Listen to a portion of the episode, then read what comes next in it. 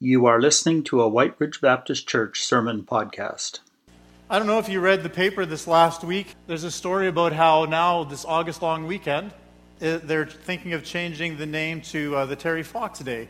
And I think that's a brilliant idea. What, a, what an inspiring story of a young man. You know, when, I, when, when uh, he passed away in 1981, I was nine years old, and he was an older man. And now I look and I think he's a younger man. It's funny how that works. And, uh, but I remember being inspired by his story, thinking he's so brave and, and courageous. Uh, probably I was aware of him, uh, I was mindful of him because probably two years before I had learned that my, my grandfather had an artificial leg. And it wasn't because of cancer, it was because of a farming accident. But it was one of those things that I always thought, how does my grandpa live without having a leg? And he'd, you know, he'd, he'd move slower and everything, and now I understood that. And then you see this guy running across the country. That's his goal. And it was just inspiring. And uh, challenges, trials have a way of pulling people together when they're shared right? Don't you, when you see someone who's going through a hardship, who's trying to beat the odds, it somehow inspires us to pull together and, and cheer that person on and to be a support to one another. Uh, I gave you a sneak peek of this picture before. Of course, we know this with Earl. Earl, uh, uh, of course, loved the Red Wings, but his other uh, love was Terry Fox. That was a role model for him. And I know in our church, for those of us who are here during the time that uh, Earl was alive, his story uh, caused us to, to pull together to support him, and also because we share our faith in common, to, to just submit ourselves to God and to ask God for for wisdom and for healing and for hope uh, in the situation. And that's the, the difference as far as in trials, people can kind of be brought together. But it's when we share truth in common, when we share God in common, that we often, we actually bond. I think that's a big difference. Trials can bring us together, but it's truth that bonds us. It's truth that unites us. When we were going through the book of Ephesians in chapter 4, it says that we need to learn to truth speak, we need to learn to uh, speak love to one another because in that we learn to grow into the head who is Jesus Christ. That we are a body of believers with Christ as our head, and we need to rely on Him to mature us and to teach us what he- healthy relationships are all about. Uh, today we're going to be looking at uh, the book of Titus. We're into a five week series. Um, we were thinking of doing a, a five week series on the discipleship continuum that we've created to help people talk about their faith and how you can understand your, our growth from infancy into maturity. What, what does that look like? And uh, we decided that instead of taking each line of the continuum, there's five aspects, and instead of doing a topical sermon on each aspect, we just start working through the book of Titus and look at it through the lens of the discipleship continuum. And so uh, I hope that you become more and more familiar with this, not to memorize it, but to help all of us understand that God has us on a maturing journey where we're infants in Christ and we mature in Christ. So today, as we read Titus 2, uh, this is the lens that I want to be, be uh, thinking of. So you can turn your Bibles already to Titus 2. And uh, while you're turning there, I just want to share with you a little bit about what that continuum looks like as far as we've discussed so far. And the first thing is that if we're saying, well, what does it mean to be a believer? What does it mean to grow in our faith? It means that we come from a place in infancy when we know who the person of Christ is and what he's done for us, that we need to turn to him for the forgiveness of our sins so that we can be in a right relationship with him, to a maturing understanding that because of the grace of his Holy Spirit, we can be transformed into Christ-likeness and that that happens throughout our life here on earth, but it will only be fulfilled when we get into heaven. And God promises that that will take place because He wills it. That as we submit to Him, that we can, pro- we can trust His promise that we will mature into Christ-likeness. That's the hope we have of our salvation. It's not just about going somewhere someday, it's about becoming like Jesus. So last week, as we were looking at Titus 1, we looked at the first line of the continuum, which talks about how God changes our character. He gives us new life in Him.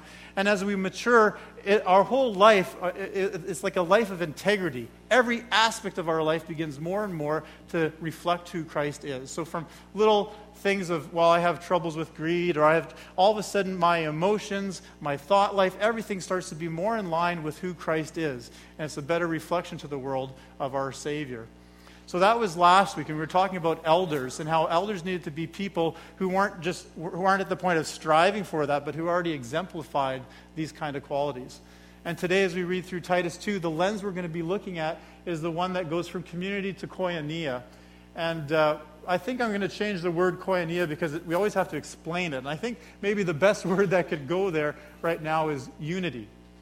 From experiencing Christian community where we know that we have brothers and sisters in Christ that we share life with, to an understanding of the unity of the bond of peace that we have with people. Even when we've just met them for a second, when we know that they're a brother or sister in Christ, we have a unique relationship with them. And we can serve together and we can glorify God together. So that is the lens that we're going to be looking at today as we read Titus 2. So please stand with me as I read this passage. So this is Paul writing to Titus. Titus, you must teach what is in accord with sound doctrine. Teach the older men to be temperate, worthy of respect, self controlled, and sound in faith, in love, and in endurance. Likewise, teach the older women to be reverent in the way they live, not to be slanderers or addicted to too much wine, but to teach what is good.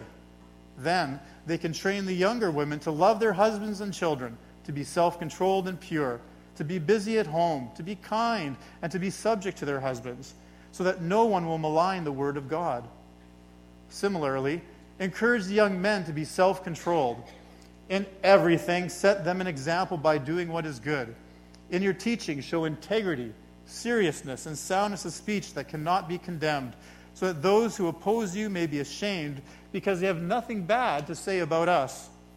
Teach slaves to be subject to their masters in everything to try to please them, to not talk back to them, and to not steal from them, but to show that they can be fully trusted, so that in every way they will make the teaching about God our Savior attractive. You may be seated.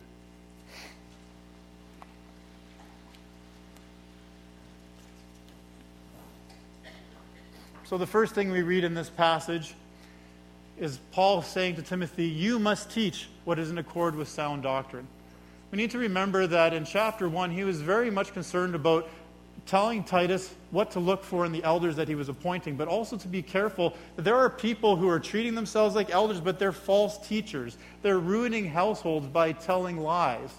In Titus 1, verse 9, we read these words He, this means an elder that you appoint, must hold firmly to the trustworthy message as it has been taught, so that he can encourage others by sound doctrine and refute those who oppose it. So, sound doctrine is hugely important. We need to know what the truth is. We can't just go by our fancy, what our ears like to hear. We need to know what truth is if we're going to grow into godliness. And we need to know how to stand against things that are false. So, the key thing here, though, is that Paul isn't telling Timothy, you must teach sound doctrine. He's talked about that in chapter 1. What he says here is, you must teach what is in accord with sound doctrine. What are the symbols that show, what are the displays in your character that show that you actually understand and live out of sound doctrine?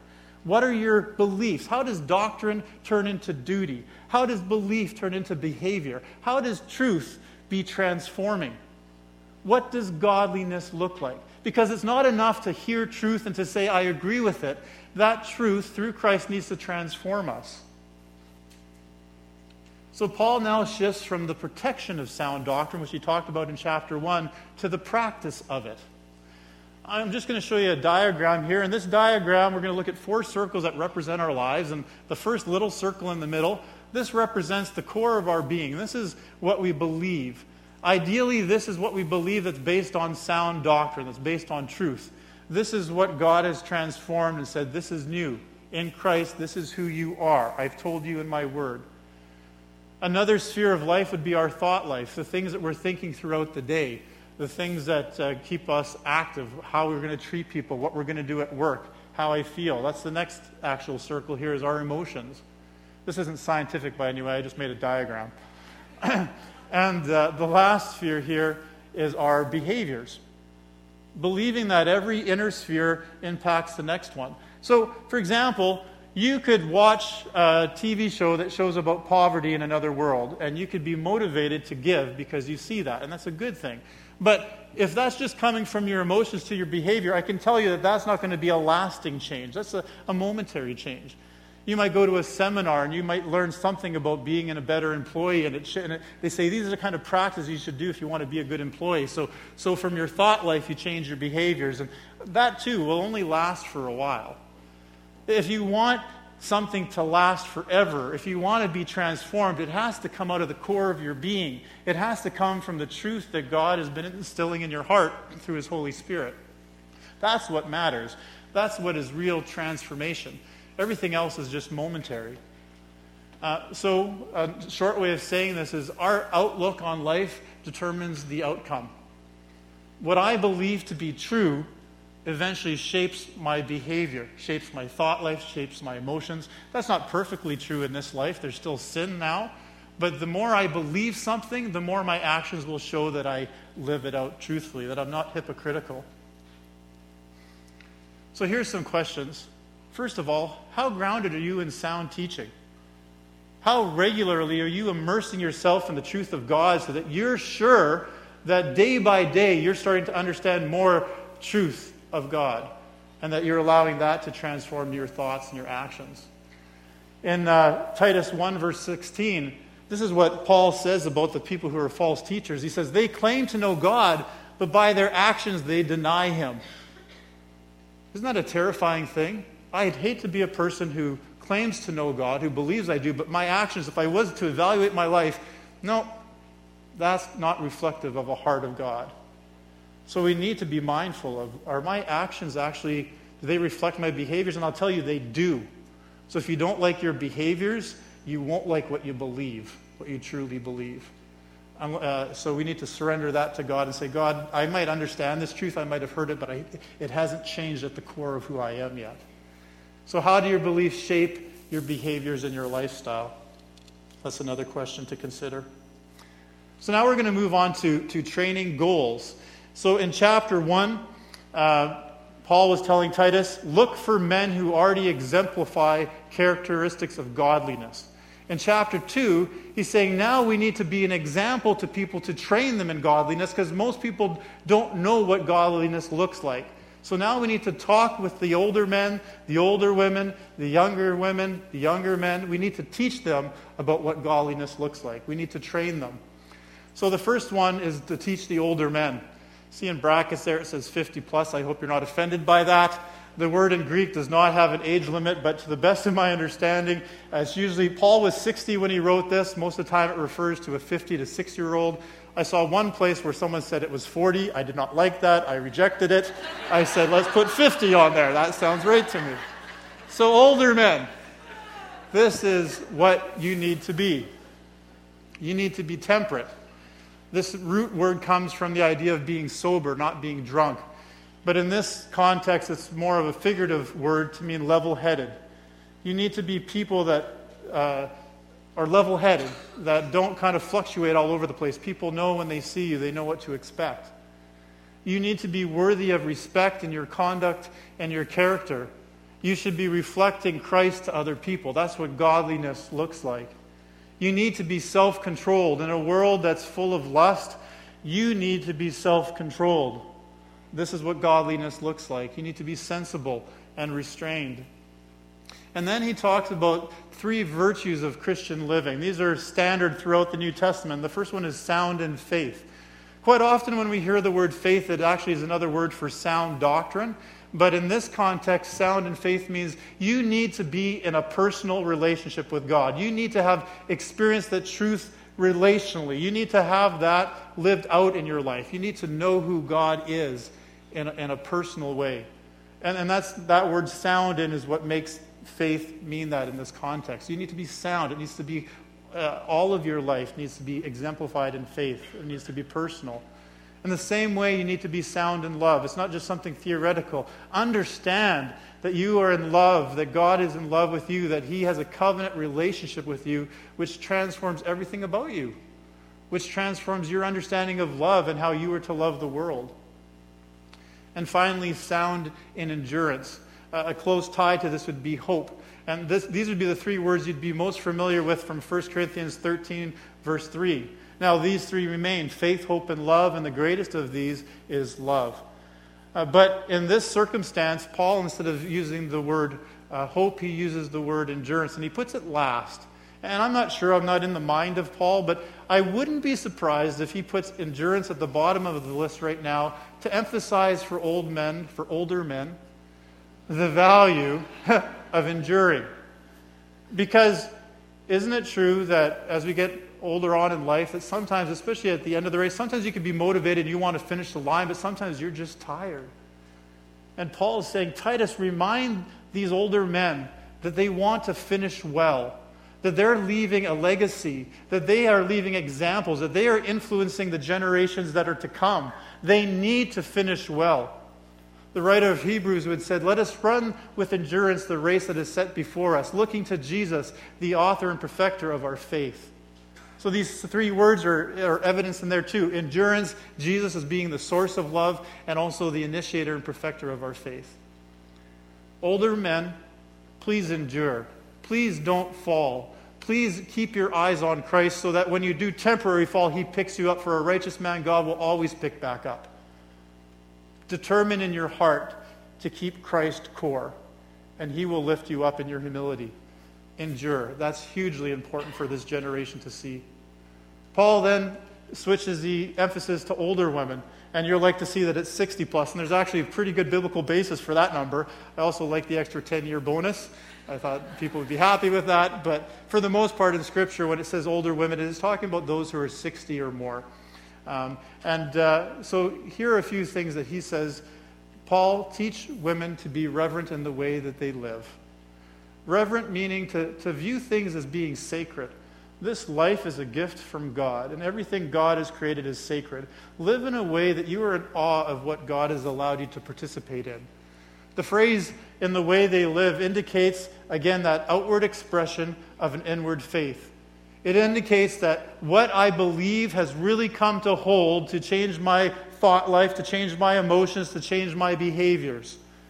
I really believe the God who has revealed himself in Scripture. I really believe he's true. And I really believe that I'm saved because of the good work of Jesus Christ and his Holy Spirit. Older women, it's hugely important that you live lives that reflect reverence in the way that you live. Then he goes on to say, don't be slanderers. The root of this word is that where we get the word devil from. And as we know, uh, the scripture tells us that Satan is the father of lies. People who slander cannot be servants of God at the same time.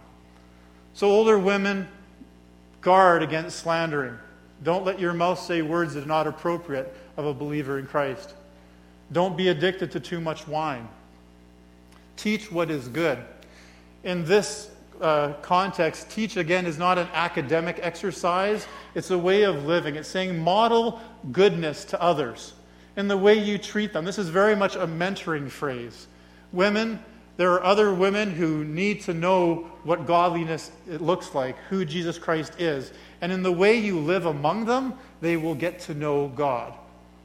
And we know that that's the thrust of what Paul's saying because the next thing he says is if these things are in place, then you can train younger women. And you should see that as a goal and as an honor that God has grown you to a place where He says, I want you to invest in the younger generation. I want you to teach the younger women what it means to be my children. That's a huge privilege. Please make use of that opportunity. With that in mind, I just want to bring you to two questions before we go further in the passage.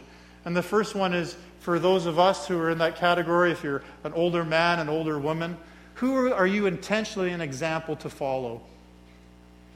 And I put three names down here because I'll tell you, you are an example to someone. You might not be doing it intentionally, but you are an example to someone else to follow to say, this is the way that person lives, this is the way my dad lives, this is the way I believe I need to be to be a, follower of Christ.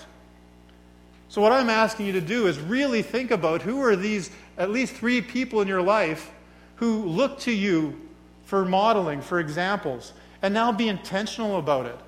Be intentional about thinking, I, I want to honor God by the way I live, and I want to be an example to the next generation. And for those of you who are in the younger category, I want to ask you this whose example are you following? Maybe you don't have three people that you say, those are my role models, but I can guarantee you, you're looking at someone or something to help shape your life. When you're younger, choose good, godly examples so that you make a good foundation for the rest of your life. So now we move into the passage, and Titus is told to let the older women train the younger. Paul doesn't tell Titus, Titus, go train the younger women. He says, train the older women, and now let them train the younger women to do a number of things. And the first thing he mentions is to love their husband and their children. In this passage, younger women is referring to younger wives. It's quite clear even by this first uh, phrase love their husbands and their children. I found this picture, and it just says, uh, The love of a family is one of life's greatest blessings. And that's true. Uh, I didn't choose the picture that said, The love of family is the greatest blessing, because that's not true. The greatest blessing is being in a relationship with God. The next greatest blessing is being a part of the body of Christ. And you're really, really blessed if your family shares Christ in common. But we need to always remember that family does not trump the body of Christ. God says the most important thing is that He's our Father and that we have relationship with one another. That's a little bit of a rabbit trail, but I think it's important because we don't want to make an idol of family. We want to honor God with our families and treat them in the way that they should. So here, younger women are said, love your husbands and your children. Be self controlled and pure. Be busy at home. By this, there could be a lot of discussion on a few of these things of what does Paul actually mean, and you'd have to study a little bit more to figure it out. But I do think the thrust of what he's saying is it doesn't mean, women, that you need to be in the home, but all the time, that's all you are, but that your priority is your home. That you're always thinking about your family and what you're doing. That you're saying, How am I honoring God by caring for my family? I think that is a thrust there. Be kind, be subject to their own husbands. This is a phrase, too, that some of you might say, I need to study that a little bit more, and I would encourage you to. Uh, what I did add is in the NIV, the word own is not there, but it's there in Greek. And I think it's actually a very important word because in chapter 1, we were told that elders need to be the husbands of but one wife, with the understanding that a lot of the Greek men had three women in their life. They had their wife, they had a slave girl that they might sleep with, and they had a temple prostitute. And now these men, as they came to know Christ, they were told, nope, that's no longer good. You need to be a one woman man. You made a covenant to your wife, you honor that relationship. And I'm not sure, but I think one of the reasons Titus, uh, Paul says this now is to say, wives, remember that. Your husbands are making a change too. They're committing to you. They're saying no to every other relationship, and they're going to love you as Christ loves the church, so you do your part and you, you subject yourself to them. That doesn't mean you're inferior. It means that you, you put yourself in a place in, a, in loving submission to their uh, place of leadership in, in the home. And then this is what the phrase is. Then it says after that, why would these things be important? So that no one will malign the word of God. Not so that you will have a happy and fulfilling life. That's true. But what's the main reason that we want to see these things exemplified in the life of young women? So that no one will malign the Word of God. That's hugely important. We need to remember that life is always about honoring God and helping others come to know Him, to point them to Christ. So now Titus is told to look at the young men. And now he's, he's said, You, Titus, need to be an example to these young men. Titus, you're an older guy. You need to be an example to these young men. And the young men have what I think is a pretty simple short list because that's probably all that we could handle. I'm saying we, I'm being generous there, I'm on the upper end. But it says just to be self controlled. Young men, you need to be self controlled. Because God knows that in our young years and throughout life, self control is a hard thing. I don't know if you've noticed this so far, but in the three groups before us, Self control was in each of those lists in one way or another. Self control is important for everybody to exemplify, but sometimes for young men, when you're trying to make a name for yourself, when you're trying to discover who you are, when you're just trying to enjoy life, self control can be very, very hard to do, very daunting.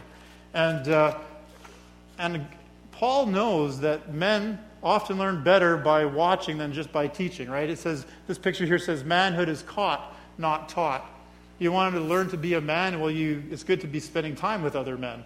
right? To be, hopefully, in our context, with men who love the Lord, to see what that looks like. And one of the things that you should be seeing is self control. And so, if you think, take this balloon as being self control, and right now there's nothing in it, right? I have no, in this situation, there's no self control. And so,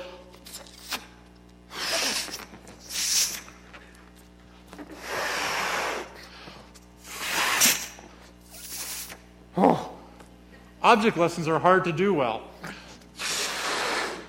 So now this needs to be filled with something.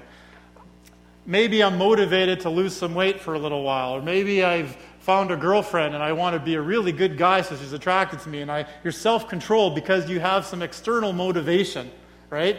And so if that's there, it, it, can look really good, but as soon as that motivation is gone, whoa, I'll just go wherever I need to go, right? Like, it's not really that helpful. It's not really self control in the long run. It's not, again, one of those things that's the core of your being change self control. It's just a temporary self control.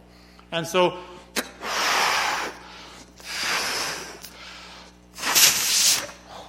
okay, so what we need to do is we need to tie this thing off. We need to say, you know what, at the core of my being, because of what Christ has taught me about himself, because the Bible teaches me, I think this is one of the core truths, because I'm supposed to die to myself and live in Christ, if I understand that truth, that life is not about me, it's about Him, that I'm supposed to be a good steward, well, then all of a sudden self control becomes something that becomes core of who I am. And it can still be something that's kind of fun to play with, but it's a lot more observable for other people to watch and understand what's happening in Doug's life with that self control. How does it end up working? It points people towards God. It doesn't just fly around, oh, I guess that self control was uh, you know, a fad diet or whatever. Does that make sense? There's things that motivate, motivate us externally, but then there's things that need to, at the core of our being, change us. And young men, you need self control. If you don't have self control, life is going to take you places you don't want to go.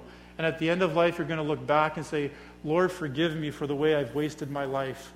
I pursued glory, I pursued money, I pursued pleasure rather than loving relationships with God and the people who I care about. Young men, have self control. And then Titus is just told in general, still thinking with young men in mind, but Titus, be a good example by doing what is good. Set for them in everything uh, an example by doing what is good. And how does he do that? It says, In your teaching, show that you have integrity.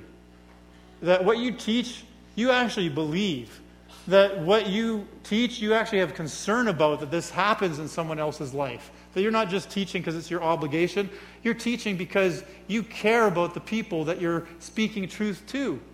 And you care about the people that you're demonstrating your life or you're living your life with. You want them to know Jesus and to follow them. Be serious. This doesn't mean you can't have fun, it means do it with dignity that is worthy of the gospel. When you look at life, think about what God would want. Think seriously about those things. Again, it doesn't talk about humor at all. It's just about how are you living life? Are you, are you making wise decisions? Are you teaching wisely? And then finally, have soundness of speech that cannot be condemned. And, and this isn't so much talking again about the content of the talk, about it being sound doctrine, that's already a given. This is talking about being mindful of how you share. Are you meeting people where you're they're at? Are you teaching them in a way that they're understanding? Are, are you being sound? Are you being wholesome in your conversation? And then there's another so that, and these are key phrases to keep in mind. Why would we want to do these things? So that those who oppose you may be ashamed because they have nothing bad to say about us. Why is it important to teach this way, to have self control?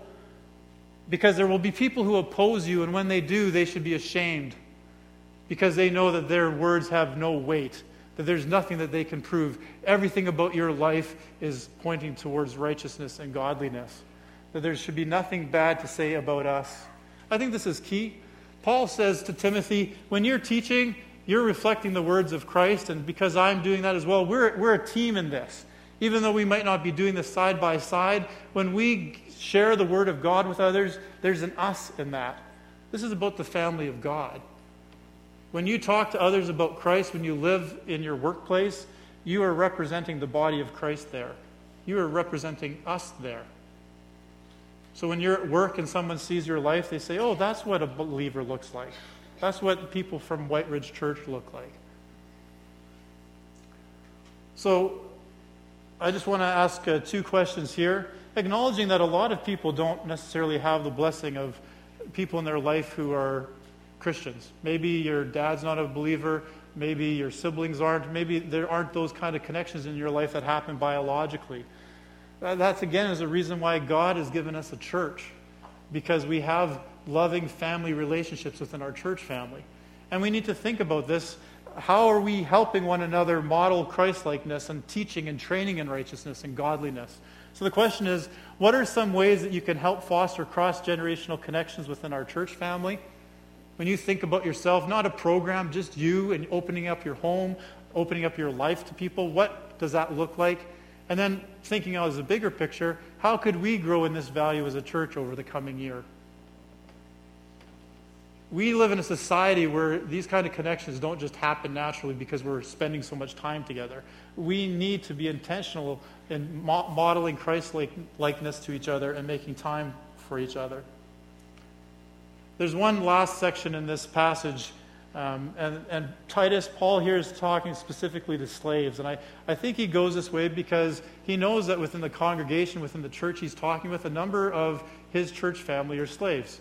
It was just a regular part of life back then. Whether they had a good position or a hard position, they were in a, a subservient position to others. And he said, This is what you need to know. You need to be subject to your masters in everything. You need to try to please your masters even when they're not looking. Live in a way that pleases them. Don't talk back to your masters. Don't have a mouth against them. You, you respect them, again, even when they're not there. Don't steal from them.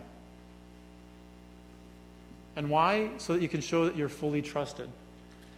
Uh, some people make a connection to this to being an employee, and I think there's you can talk about that a little bit. But man, I'll tell you, it's a lot different being a slave, I'm sure, than being an employee. I don't think those are really fair to compare. But the truth here is that all these things are important to exemplify because of this. Because trust is hugely important for people to, to understand or to trust what you're saying, to, when, you, when they see your life, that, that they might eventually believe your words. Paul says, Equip, live this way, slaves, so that in every way you will make the teaching about God our Savior attractive. That's why you live that way. Not again, not so that you get a bonus at work, not so you get employee of the month. You live this way so that you make the teaching about God our Savior attractive. Maybe at some time your master is going to ask you, how can you be this way? None of my other slaves are like that. You live with dignity and with, with integrity. How can that be? And you can help point people towards Christ. So, as we move to communion, I just want to point out the three things that came out in this passage as far as the purpose of training. And these are the so that statements. Young women, you live the way the Bible tells you to, uh, embody truth so that others will not malign the Word of God. Young men, older men, as you're teaching, you, you teach well, you live well, so that those who oppose you may not be ashamed because they have nothing bad to say about us. Slaves, when you're in a role where someone else is over authority and you don't have control of what you do during the day, live in such a manner that in every way you make the teaching about God our Savior attractive. Living godly lives has huge blessings for us, has huge blessings for our family. But ultimately, God says, I want you to live godly lives so that those who don't yet know me might, that they might come to consider me.